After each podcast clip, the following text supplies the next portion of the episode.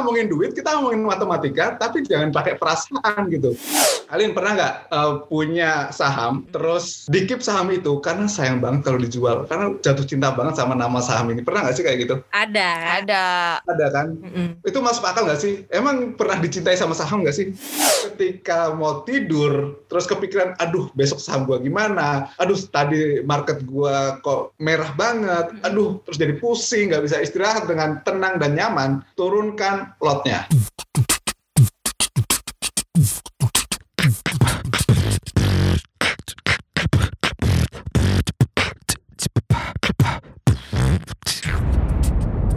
Cuap-cuap cuan. Halo Sobat Cuan. Ada Alin. Ada Alin juga di sini. Alin Nuratmaja tapi ya yang ini ya. Iya, itu betul. bedanya. Kalau ini Rosalin Asmarantika. Mm-mm, Penuh asmara diungkap dong. dong Iya. identiti saya. Padahal selama ini saya nggak mau ungkap. Nah ini juga ya Sobat Cuan ya. Kita akan mengungkap siapa tamu kita di hari ini yang kayaknya nih ya Sobat Cuan tuh udah kenal. Aduh. Apalagi yang sering dengerin podcast. Bet- Ini podcastnya saingan soalnya sama cuap-cuap Iya, cuan. tapi dia lebih cepat di depan Iya, ya. kita mau Semoga- nyusul, Iya, makanya kita undang. Ini adalah idolanya uh, emak-emak se-Indonesia. eh tapi anak muda juga loh. Anak Aku kan muda anak juga muda. ya. Oh, betul, betul. eh. Jadi siapa? Coba dikenalin dulu. Andika Diskartes yang kerap dipanggil Kakanda. Kakanda, kukuku gitu namanya guys. Halo Iya, semuanya. Iya. Eh, eh, ya kalau misalnya sobat cuan li- eh, sering ngeliat eh, Instagram storiesnya gitu ya lion gitu kan sering posting-posting ininya tuh apa namanya gambar-gambar eh, singa ya bukan macan ya sobat cuan ya kalau macan trio. Nah ini kita sapa dulu deh ya. Apa kabar kakanda Halo, duo Alin. agak aneh ya. Gimana sehat Baik, kakanda baik. Ya, baik ya. Sehat, sehat. Mm-mm. jadi kalau sama kakanda nih kadang-kadang ya kalau saya lihat gitu ya di Instagram ada orang curhat ini gitu kalau nggak di apa dikasih nasihat yang bagus gitu ya dimarahin. Iya, tapi seorang suka ya dimarahin Kakanda ya. Kadang-kadang disuruh push up, iya ya aja gitu ya. Heran ya. Itu nggak marah, itu Tapi- tanpa intonasi sebenarnya. Hmm. Cuman penerimaannya mungkin beda. Hmm, Oh. Tapi banyak memang kan yang bilang kayak kok kayak galak kakanda gitu. Ba- banyak gak yang bilang kayak gitu? Eh, banyak sih, banyak sih.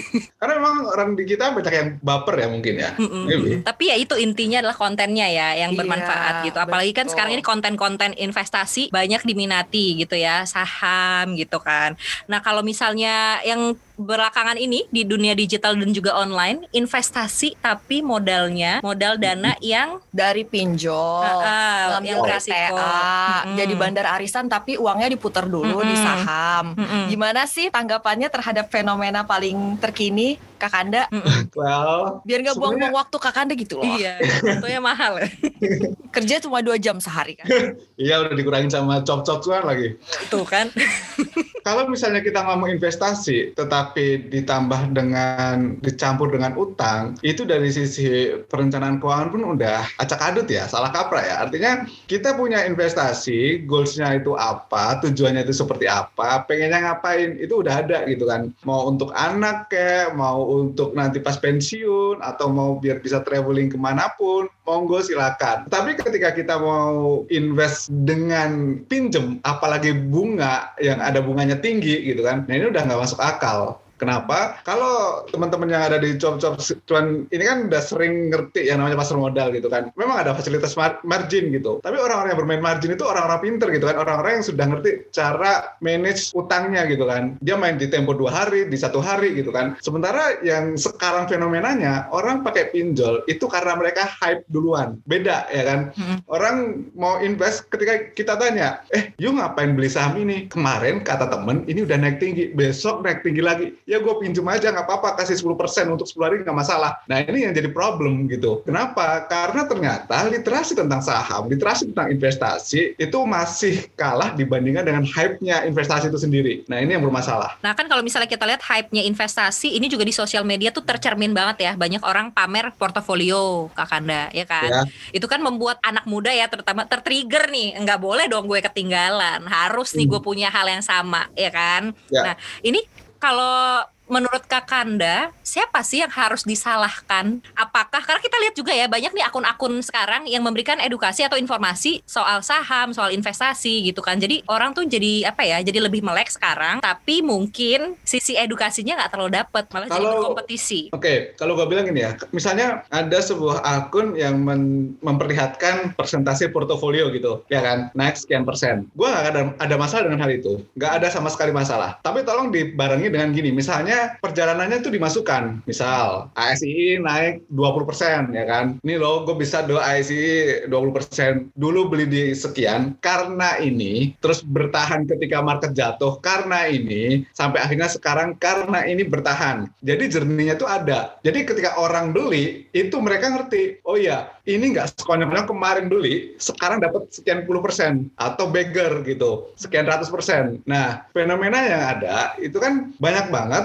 yang munculin hasil portofolio, tetapi nggak dibarengi dengan jernihnya, ya kan? Akhirnya mindset yang terbentuk dari teman-teman yang baru mau masuk investasi adalah, oh, gua masuk ke investasi, kemungkinan besar gua akan untung karena market lagi hype. Padahal hari ini ya teman-teman ngerasain kayak gimana. Gak enak banget kan kalau marketnya lagi galau. ya kan ngerasain kan gitu kan. Itulah yang yang gua bilang. Jadi apa sih yang perlu diketahui oleh eh, orang-orang yang misalnya selama ini dapat kesan bahwa kayak investasi di saham tuh gampang banget dapat eh, uangnya Cuannya kayak gitu. gitu. Jadi biar mereka juga dapat kayak balance view gitu loh. Nah, tahu nggak efeknya? Kalau misalnya gini, orang berpikir bahwa dapat uang dari saham itu gampang. Ketika mereka jatuh, mereka loss banyak, terus mereka kapok, mereka akan ngomong ke orang lain kayak gimana? Saham itu judi. Nanti kelak akan ada omongan-omongan seperti itu dari orang-orang yang kalah, dari orang-orang yang rugi banyak dari saham. Padahal ya sebenarnya sederhana, mereka beli di bucuk karena mereka merasa ke trigger tanpa mereka tahu risiko yang ada di saham itu sendiri.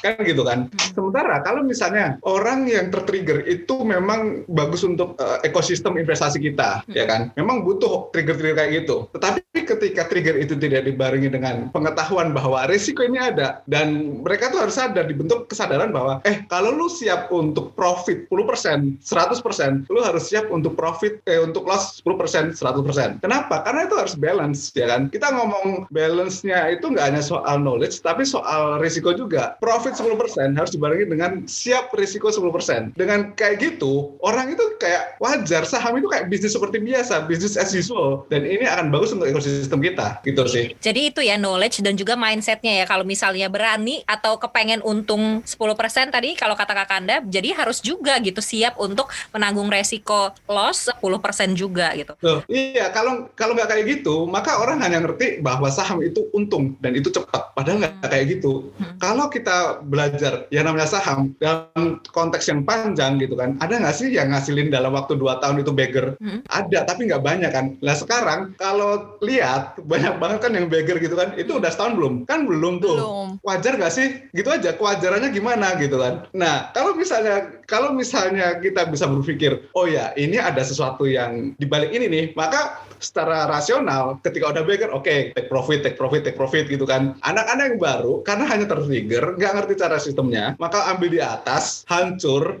terus nanti cerita ke orang-orang, saham itu jangan masuk, soalnya pasti rugi, ada yang main, bla bla bla bla bla. Akhirnya ekosistem investasi yang sudah susah payah dibentuk sama teman-teman yang punya akun gitu kan, jadinya bertolak belakang. Nah ini yang harus diwaspadai. Jadi menunjukkan portofolio menurut gua itu bagus-bagus aja. Kenapa? Karena itu akan men-trigger orang. Tetapi tolong dibarengi dengan jernihnya gitu sih. Dikasih tahu gitu ya alasannya ketika memilih saham itu gitu ya. Kemudian Iya dong. eh, perjalanannya gimana ya journey-nya gitu ya kalau kata Kakanda Iya. tadi. Berarti mindsetnya mindsetnya gitu ya kalau berinvestasi tuh harus kayak gimana sih Kakanda? Kan kalau sobat cuan kan kayaknya ya mindset investasi tuh ya cuan.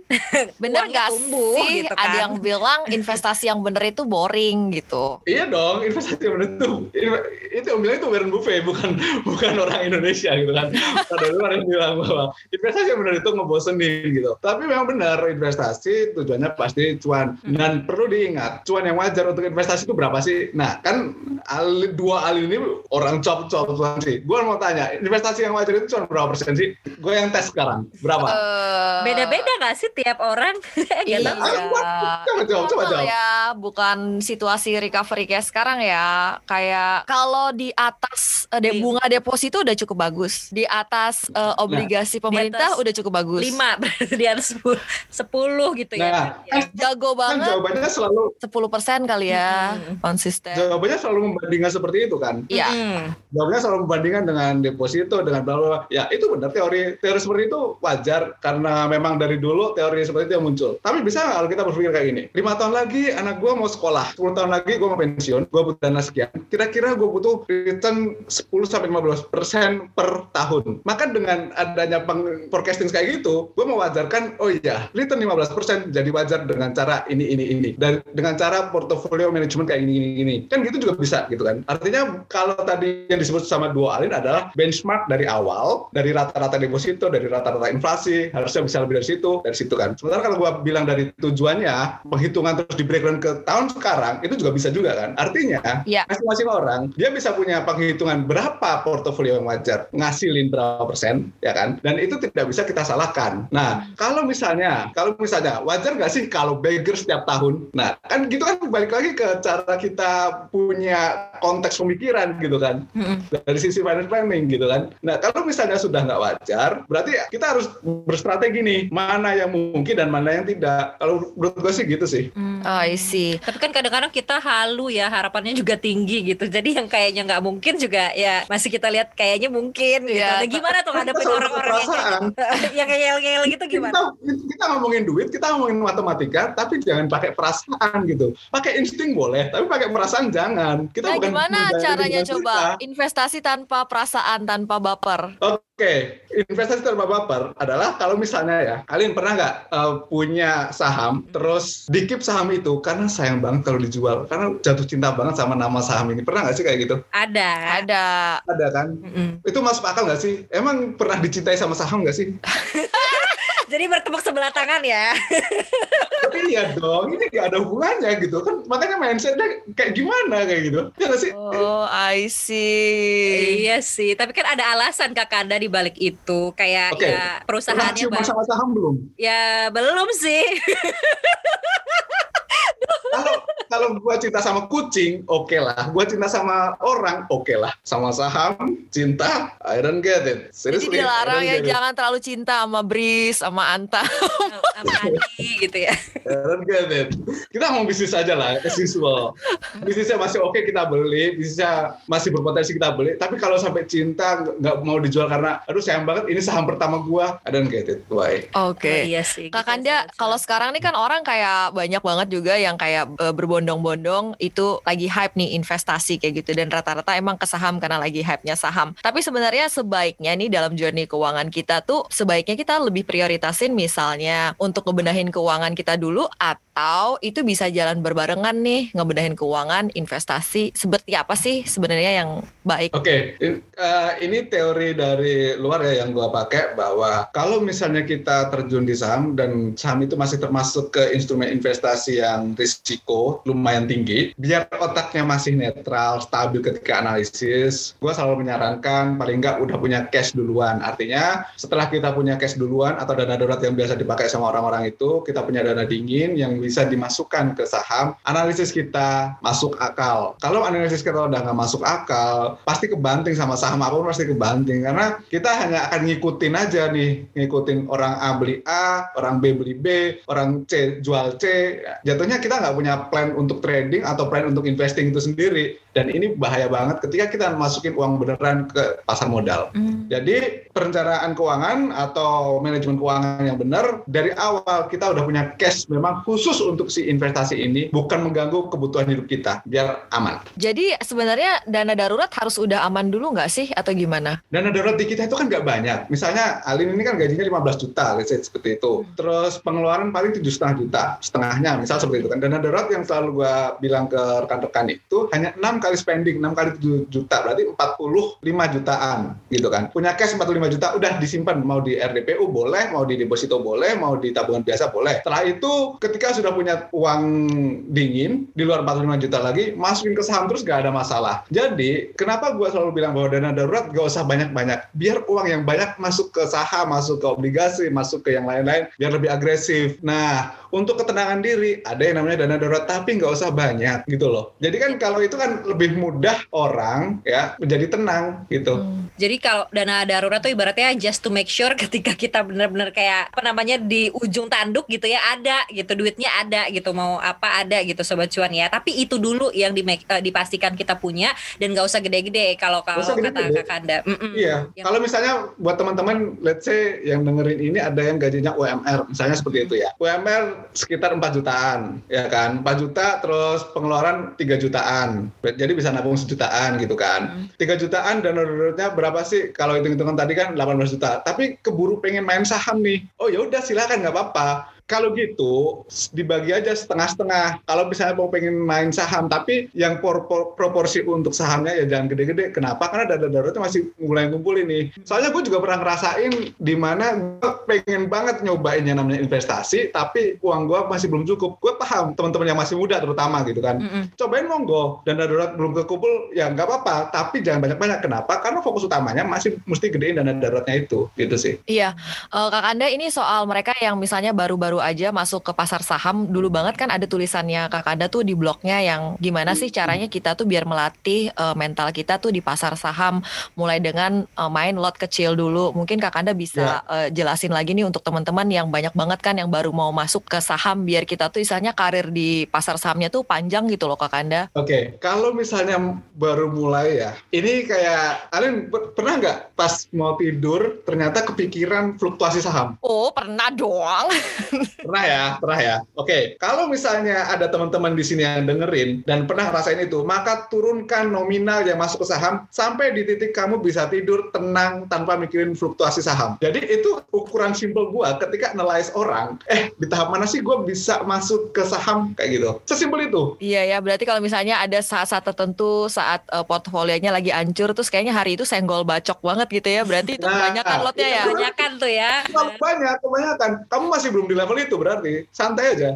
gitu ya sobat cuan ya. Jadi sobat cuan dilihat-lihat lagi nominalnya gitu ya. Apakah yang dialokasikan ke saham tuh lebih besar daripada cash yang sobat cuan punya? Nah itu. No no no no. Gak juga. No no no. Gak, gak ada masalah. Cash yang dimasukin ke saham lebih besar gak masalah. Tapi kamu bisa tidur dengan tenang atau enggak? Itu aja beneran. Soalnya kan tidur kalau, dengan tenang atau kita, enggak? Kalau cashnya pikiran kita bisa handle apa enggak gitu ya sebenarnya ya? Ya betul. Karena itu ada hubungannya dengan toleransi risiko manusia. Jadi, Jadi kalau misalnya kamu ketika mau tidur terus kepikiran aduh besok saham gua gimana? Aduh tadi market gua kok merah banget. Aduh terus jadi pusing nggak bisa istirahat dengan tenang dan nyaman turunkan lotnya itu standar pertama. Kenapa? Karena ketika semakin panjang maka manusia toleransinya akan semakin tinggi. Sekarang bisa masuk 10 juta tahun depan bisa masuk 15 juta tahun depan gitu-gitu terus. Gitu sih. Oke. Okay. simple tapi itu serius. Berarti apa tidak harus juga berarti misalnya mereka yang baru mau masuk uh, pasar saham tapi memang tertariknya nih, tertariknya emang scalping, tertariknya memang trading jangka pendek, berarti tidak harus juga mereka yang baru masuk ini menabung saham gitu. Belum tentu juga ya Kak Kanda terkait dengan pendekatannya.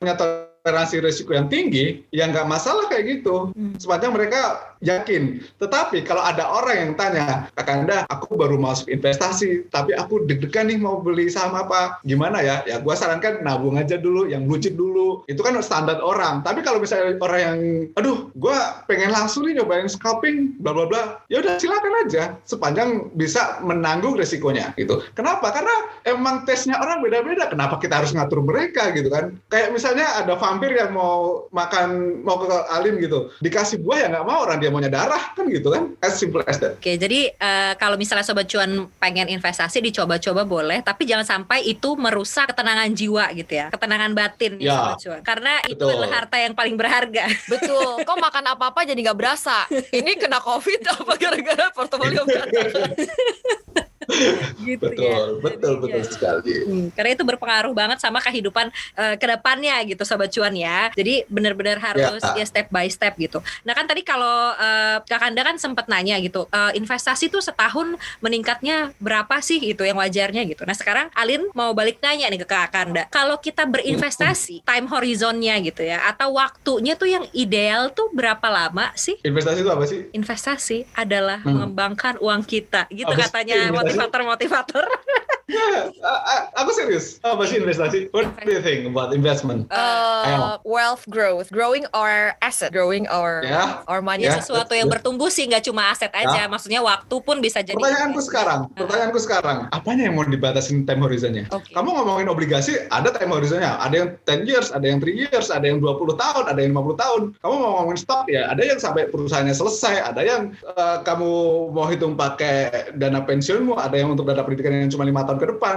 It's okay gitu. Nggak ada time horizon yang fix untuk investment. Kenapa? Karena seperti yang Alin bilang, growth gitu kan. Aset yang bertumbuh. So, ya nggak ada batasannya. Hmm, gitu. Hmm. Jadi kembali. ke Apakah maksudnya di sini kalau kita punya uh, longer time horizon itu bakalan bikin kita lebih safe atau uh, bisa lebih uh, membuat kita lebih tenang atau kayak gimana sih sebenarnya? Oke, ada yang pernah bilang gini, saham, pasar saham itu kalau jangka panjang itu kayak mesin mesin apa? Mesin uang. Tapi kalau jangka pendek itu kayak mesin voting. Gue lupa siapa yang, siapa yang bilang gitu. Hmm. Iya pernah dengar sih kayaknya ya. Ya kan? Itu salah satu investor besar di Amerika. Gue lupa Peter Lynch atau siapa. Jadi artinya ketika jangka panjang dia punya lebih teratur trennya, tapi jangka pendek terlalu fluktuatif. Tapi perlu diingat juga kalau kita ngomong investasi, investasi semakin panjang. Pertanyaan gue adalah apakah dia lebih berisiko atau tidak lebih berisiko? Ayo, mana? Pasti tetap ada kayak uh, potensi drawdown juga sih ya kalau untuk di saham. Ya, di semua instrumen investasi semakin panjang, maka risiko yang ditanggung pasti semakin tinggi dong. Ya nggak sih? Mm-mm. Bonds makin panjang, reksadana makin panjang. Karena yang diproyeksi itu kan makin panjang gitu kan. Kalau pendek ya makin kelihatan. Nah, artinya apa? Artinya kalau kita ngomong investasi, kalau dikaitkan dengan financial plan, maka harus dikaitkan dengan tujuannya dulu. Jadi sesuaikan saham untuk jangka pendek perencanaan keuangan. Apakah cocok? Ya nggak cocok kalau hitungannya cuma enam bulan lagi masuk ke sekolah, kita masukin duit sekarang, enam bulan lagi terlalu berisiko. Tetapi kalau kita ngomong dari eh, 10 tahun, tren udah ngomong bahwa dalam 10 tahun saham menghasilkan yang bagus, tapi yang nggak semuanya. Even blue chip pun ada yang cuma 10% dalam 10 tahun dan itu kan nggak make sense juga gitu kan, meskipun dia bagi dividen. Nah artinya apa? Eh, gua nggak bisa bilang bahwa kita kalau mau investasi itu yang baik itu sekian tahun, no. Kenapa? Karena kayak kita mau perang, siapa yang mau dihantam itu yang disesuaikan. Jadi nggak bisa disamakan semuanya gitu. Itu jawaban gue sih. Nah ini nih yang aku suka nih ya dari Kakanda gitu. Kalau misalnya yang lain kan suka ada apa sih bilangnya rumusnya gitu. Kayak investasi tuh baiknya jangka segini gitu kan. Terus udah gitu eh, rumusnya begini-begini gitu. Kalau Kakanda tuh lebih mengarahkan kita untuk melihat sendiri kondisi kita masing-masing gitu Sobat Cuan. Jadi bertanya sama diri sendiri gitu. Iya Karena- sih? Karena pas gue belajar investasi dulu ya kan gue belajar dari jalanan praktek ya. Gue nggak punya gelar yang bagus, tapi gue cobain hampir semua instrumen mau itu forex, crypto, bonds, terus saham, terus judi. Eh judi bukan investasi ya? Ya pokoknya gitu lah ya. keceplosan gue.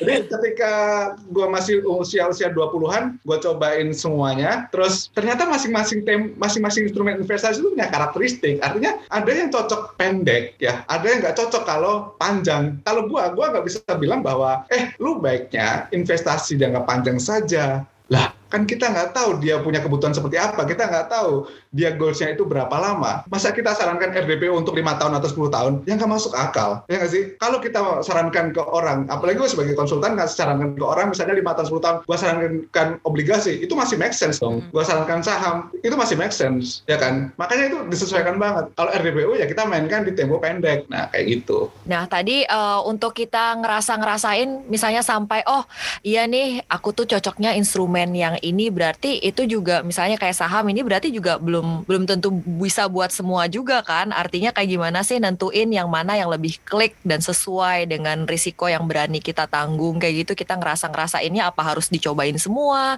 Atau cukup dengan kita ngambil tes eh, profil risiko yang banyak di googling gitu kan? Kayak gimana sih? Nah, em, salah satu prinsip gue adalah investasi itu kebutuhan semua orang, tapi tidak semua orang layak untuk saham. Ya, jadi even gini, gue sebagai konsultan kan gue terima klien gitu ya. Klien datang, Kak Anda tolong dong ajarin aku saham. Dari 10 klien, paling yang gue ajarin itu 3 sampai lima orang. Kenapa? Karena nggak semua orang siap. Jadi untuk tahu apakah dia ready masuk saham atau enggak, berapa banyak sih investor di kita yang baca laporan keuangan? Oke, kalau misalnya bukan bagian dari investor tapi trader, berapa banyak sih orang yang bisa main Fibonacci yang mau ngaku sebagai trader? Oke, kalau misalnya mengaku ya udahlah yang penting cuan gue akan coba dua-duanya. Oke, berapa banyak sih yang jago Fibonacci dan bisa baca laporan keuangan? Oke, gue nggak butuh deh uh, baca-baca kayak gitu, insting. Oke, sekarang gue tanya, berapa banyak sih orang yang baca berita setiap pagi? Let's say berita CNBC setiap pagi. Nah, kan artinya investasi saham itu kan butuh kerja keras juga gitu kan. Ada yang mesti dipelajari. Berapa banyak orang yang belajar? Hmm. Kalau orangnya sudah nggak betah untuk belajar, pertanyaannya, apakah dia bisa masuk survive di saham? Nah, itu Kan gitu kan? dia. Kemauan untuk belajarnya ini gitu ya, sobat. Loh, iya dong. Itu yang harus ditekankan. Alin kan belajar saham sampai sekarang, ya kan? Iya, ini kapan ya lulus ya dari pembelajaran ini ya? Aku kayaknya selalu ada pelajaran-pelajaran baru yang diberikan oleh Mr. Market gitu. Loh, iya dong, even gue juga masih belajar gitu kan. Selalu, gak selesai. Sepanjang duit gue ada di satu instrumen, pasti gue pelajarin di situ. Kalau enggak, ya gue pasti kalah, pasti loss. Jadi memang ada trade off-nya ya. Kalau misalnya kita mau return di atas deposito, istilahnya ya udah kita harus berani belajarin ke instrumen yang kita masuk itu gitu ya. Betul sekali. Meskipun ilmu keuangan itu nggak berkembang terlalu cepat ya, yang namanya fundamental analysis atau technical analysis ya udah gitu-gitu aja gitu kan. Pun ada perkembangan itu nggak banyak gitu kan. Tetapi market selalu ngajarin hal yang baru. Dan jadinya ada pelajaran-pelajaran baru, pelajaran Bisnis tambahan. selalu ngajarin hal yang baru gitu. Oke, jadi itu hal hal yang normal ya. Misalnya kita habis salah langkah pada saat di pasar saham, kemudian balik lagi, baca buku lagi, cari guru lagi, kayak gitu. Gimana sih Kak Kanda? Ya normal dong. Kalau kalau nggak pernah loss di market, nggak mungkin lah. Kecuali kamu punya dana 10 triliun buat ngendaliin market, itu masih make sense. Sementara kita pemain retail, ya normal lah kita masih salah. Nah, untuk mencari-cari style di pasar itu kan juga eh, boleh dikatain misalnya nyoba sampai ketemu yang pas itu kan juga butuh biaya ya dalam artian biaya bikin salahnya itu loh. Ya. Nah, kayak gimana sih caranya kita tuh eh, me- apa ya, menavigasi, memitigasi biar kita tuh nafasnya tuh cukup panjang sampai akhirnya kita pinter sebelum kita bangkrut gitu di pasar saham. itu itu kan berarti teknik money management ya teknik money man- management sebenarnya lebih berhubungan de- dengan emosi kita dibandingkan dengan hitung-hitungan. Kenapa? Karena gue pun belajar money management dari hancurnya dulu. Dulu gue tuh pakai utang buat main saham. Gue hancur-hancuran dulu baru ngerti oh gini. Jadi dulu kan belum tren financial plan terus belum tren bahwa kalau investment jangan pakai utang gitu kan. Jadi gue belajar bisa ngomong ini karena gue pakai utang. Nggak enak bos. Nggak bisa mikir jadinya gitu.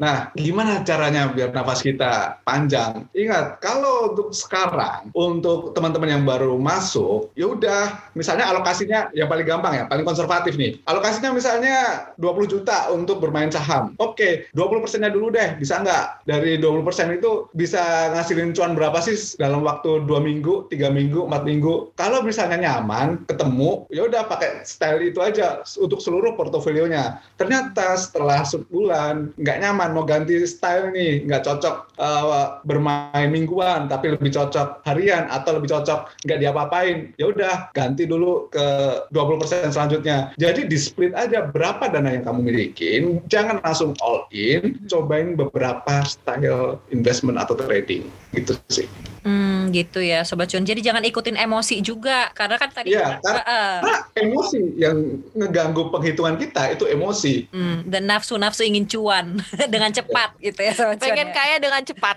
Dengan Siapa cepat. yang nggak mau sebenarnya kayak gitu? Cuma itu ada prosesnya ya Kak Kanda ya. Tadi kan Kak Betul. juga sempat cerita bahwa ya belajarnya itu tanpa henti gitu. Nah ini kalau misalnya boleh dinasehatin nih sobat cuan yang mungkin sekarang lagi sedih mungkin ya karena jeblok portofolionya gitu ya, atau mungkin yang lagi ternyata gainnya banyak gitu di pasar Iya. saham gitu. Apa nih nasehat yang mau Kak Kanda berikan kepada mereka? Singkat aja, gue mau bilang kalau pengen kalau siap untuk cuan cepat, maka harus siap juga untuk miskin cepat. Tapi kalau memang siap untuk cuan dalam tempo yang panjang terus-terusan, maka kamu harus siap untuk belajar yang panjang dan terus-terusan. That's it. Bukannya cuan terus-terusan ya? Enggak ya?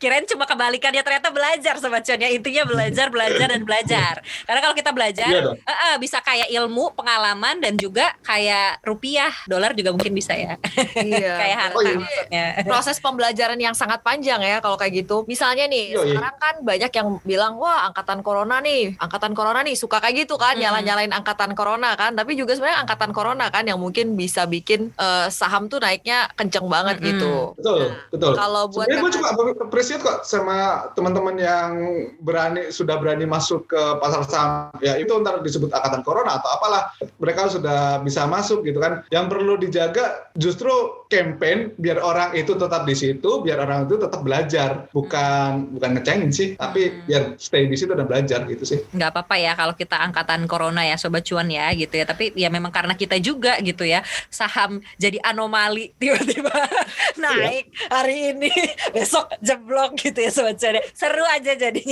Iya kayak roller coaster jadi ya. pelajaran baru loh. Pelajaran baru juga buat gua gitu kan. jadi tapi kalau kak Kanda pribadi gitu ya sebagai orang yang memang sudah investasi di pasar saham sedemikian lama gitu apakah retail-retail angkatan corona ya quote unquote ini gitu ya membuat pasar saham jadi nggak asik lagi atau jadi gimana karena kan ada ya investor yang merasa terusik sama retail-retail yang ya bikin apa emiten bikin harga saham naik turun gitu kan nggak jelas nih gimana analisisnya jadinya pasar amburadul saham, pasar saham itu nggak ada seorang pun yang bisa ngomong bahwa itu jelas atau enggak. Jadi kita nggak bisa melarang dan gue juga nggak akan melarang orang-orang untuk masuk atau untuk keluar. Mau semua orang di Indonesia itu masuk atau nggak ada sama sekali orang di Indonesia untuk yang di pasar saham ya udah nggak apa-apa gitu. Jadi even angkatan corona pun gue nggak pernah nggak pernah concern soal itu. And that's good if people mau invest di pasar saham Indonesia. Iya, Kak Anda buat yang eh, mau belajar berinvestasi, ini baru mengenal dunia keuangan, kasih rekomendasi sih untuk eh, buku-buku yang bisa mereka mulai pelajarin. Oke, paling gampang dan paling penting kayaknya buku gue sendiri deh. sekalian promo ya hashtag Iya, promo. bukunya Take Profit. Cari di Gramedia terdekat. Tapi kalau misalnya kalian mau belajar hal investasi, ya gue sarankan selain buku gue, bukunya Peter Lynch sama bukunya Warren Buffett itu cukup mudah untuk dipahami. Peter Lynch sih, karena dia paling gampang lah ya untuk dipelajari. Warren Buffett value investingnya. Kemudian kalau misalnya mau belajar trading, gue lebih prefer teman-teman belajar dulu sebelum buku tekniknya. Itu buku cara bacanya, cara baca candlestick, cara baca grafik. Karena kalau teknik kan masing-masing orang, masing-masing expert sudah punya stylenya sendiri-sendiri. Kalau kalian sudah bisa baca, gampang itu ngikutin buku tradingnya. Oh iya, kita perlu nggak sih ngerti cara ngitung macam-macam yang jelimet banget? Atau sebenarnya eh, kita tuh nggak perlu juga tahu sampai keseluruhan eh, indikator, sinyal, segala macam cara ngitung valuasi banyak banget kan kayak gitu. Sejujurnya, nggak perlu tahu semuanya. Karena kalau di awal, untuk tahu semuanya itu bagus. Kenapa? Karena kita akan mencari yang paling pas buat kita. Tapi nanti setelah sudah ketemu, ya kita nggak usah tahu semuanya juga nggak apa-apa. Toh gue sekarang juga udah lupa yang udah gue pelajarin 10 tahun yang lalu. Gue cuma pakai beberapa indikator doang. karena udah nemu ya stylenya kayak Iya, gimana. apa tuh indikatornya? Cia, dikorek. itu nanti di pembahasan selanjutnya. Eh, Oke, nggak mau bagi share sedikit satu aja aja gitu. Apa nih? Justru indikator gue itu paling gampang. Gue tuh kalau mau beli saham untuk urusan valuasi itu udah pakai apa? Udah pakai nilai intrinsik ketahuan mosnya berapa, selesai. Terus kalau misalnya eh, mau teknikal, paling gue cuma ngeliat trennya doang, Fibonacci retracement sekilas gitu. Itu doang. Udah pakai alat. eh, sekarang gue udah nggak ngitung sendiri, jadi kebanyakan memang punya alat berbayar, jadi udah terhitung dengan sendirinya dan itu sangat mempermudah. Ini saran buat teman-teman yang sudah cukup lama investasi, gue sarankan untuk invest ke tools juga biar mempermudah analisis gitu sih. Gitu sobat cuan. Jadi kalau memang sobat cuan mau serius sekalian serius gitu ya.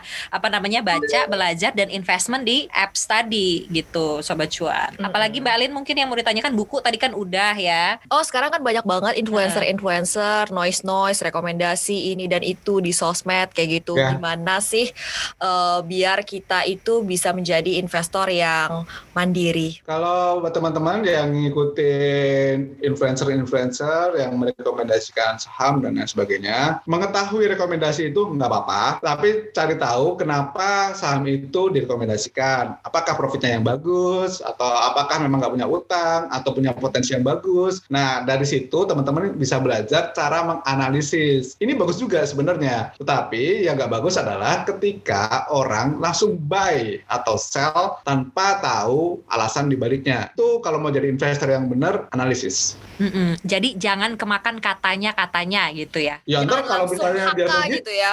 kalau rugi siapa yang nanggung? Kan dia nyalahin orang yang ngasih rekomendasi. Padahal orang yang ngasih rekomendasi nggak bilang, eh kamu wajib beli kalau nggak masuk neraka kan nggak bilang gitu kan? Betul betul. Betul. Dan kalau cuan dia kan juga akan minta untung ya. iya, iya. Jadi semuanya ditanggung masing-masing gitu ya sobat cuan. Ya. Makanya Betul. sobat cuan harus membekali diri dengan ilmu dan juga pengetahuan yang mumpuni gitu sebelum terjun ke investasi tertentu nggak cuma saham sebenarnya gitu ya. Betul. Nah itu dia tadi Sobat Cuan banyak banget ilmu yang sudah dibagi oleh Kak Kanda. Nah kalau misalnya selama ini mungkin Sobat Cuan kalau ngelihat di Instagram itu kan tadi Kana- Kak Kanda sempat eh, bilang kalau itu tulisan nggak ada note-nya apa nggak ada apa intonasi bicaranya gitu. Nah ya kalau biasanya baca di Instagram berasa kayak dimarah-marahin. Nah tadi gimana Sobat Cuan? Rasanya apa kayak kayak Ternyata tetap rasanya dimarah-marahin juga. atau gimana? Alin ini alumnus, makanya aku boleh marah-marah. Oh, Oh iya ya, dong, ikut kelasnya Kak Anda. Jadi gitu ya Sobat Cuan ya. Kalau misalnya mau apa namanya curhat-curhat sama Kak Kanda boleh di DM. Ke mana Kak Kanda? At Andika Descartes. Nah podcastnya juga boleh. Kita kasih promo deh. Padahal podcastnya lebih populer. pasti Sobat Cuan yang dengerin cuap-cuap cuan pasti playlistnya ini gitu ya. Nah, apa- podcast Diskartes. Terus udah gitu. Eh Kak Anda Raditya ini Dika juga, tempat curhatan ibu-ibu ya waktu itu aku pernah lihat ada ibu-ibu yang DM Kak Anda pusing suaminya berhenti kerja apa dipecat gitu terus gila main saham sampai ngutang 500 juta. Iya. Wah. Iya. Oh, itu kena marah banget itu pasti sama Kak Kanda. Tapi bunda i- ibunya yang curhat istrinya. Oh, istri. Kesian. Itu sih kesian banyak banget yang kayak gitu. Banyak nggak yang DM kayak gitu Kak Anda ini mau closing malah tapi Banyak. kali boleh ya. Banyak banget. Jadi even kalau gue baca DM itu kadang-kadang ya menyedihkan sih. Apalagi pas zaman corona kan banyak yang di PHK, terus harus kerja banting tulang pasangannya gitu kan. Ya, ya gitulah. Hmm, mungkin itu juga yang membuat Kak Kanda emosi karena masalah orang jadinya dia bacain. Jadi marah nih orang udah gue kasih tahu nggak ngerti-ngerti gitu kan gak bisa belajar dari kesalahan orang lain apa? Jadi poinnya ada kalau follow Kak Anda wajib ajak suaminya follow juga. biar sama-sama ngerti ya kalau ibu-ibu harus pasangan gitu. gitu ya. Eh, eh, jadi tumbuhnya bersama gitu apa belajarnya bersama gitu baiklah kalau gitu Kak Kanda ini nggak kerasa kita udah 45 menit ya kurang lebih ngobrol sama Kak Kanda nggak kerasa banget karena tadi banyak informasi dan ilmu yang kita dapatkan terima kasih Kak Kanda Diskartes untuk waktunya di cuap-cuap cuan semoga cuap-cuap cuan bisa Melantai di bursa CPCN Hah? bersama dengan KKN deh Kak Anda. Maksud gue itu bukan melantai di bursa juga sih Menyandingi 100 besar podcast Diskartes Oh gitu ya, boleh boleh. Ini terlalu ambisius ya kayaknya. gitu ya Sobat Cuan ya. Jadi boleh belajar dari mana aja, dari podcast, dari Instagram, dari website, dari blog gitu. Tapi lagi-lagi proses itu semua dengan baik. Jangan percaya-percaya aja katanya-katanya gitu ya. Supaya bisa investasi tanpa gerasa gerusu, tanpa baper-baperan. Betul, no FOMO ya teman-teman. Jadi makin kalem makin cuan kata Kak Anda atau makin cuan makin kalem itu ya Iya. tagline-nya. Bisa dua-duanya ya. Ya udah deh gitu aja dulu untuk di episode kali ini Sobat Cuan. Saya Alin Saya Alin juga. dan juga Andika Descartes. pamit. Bye.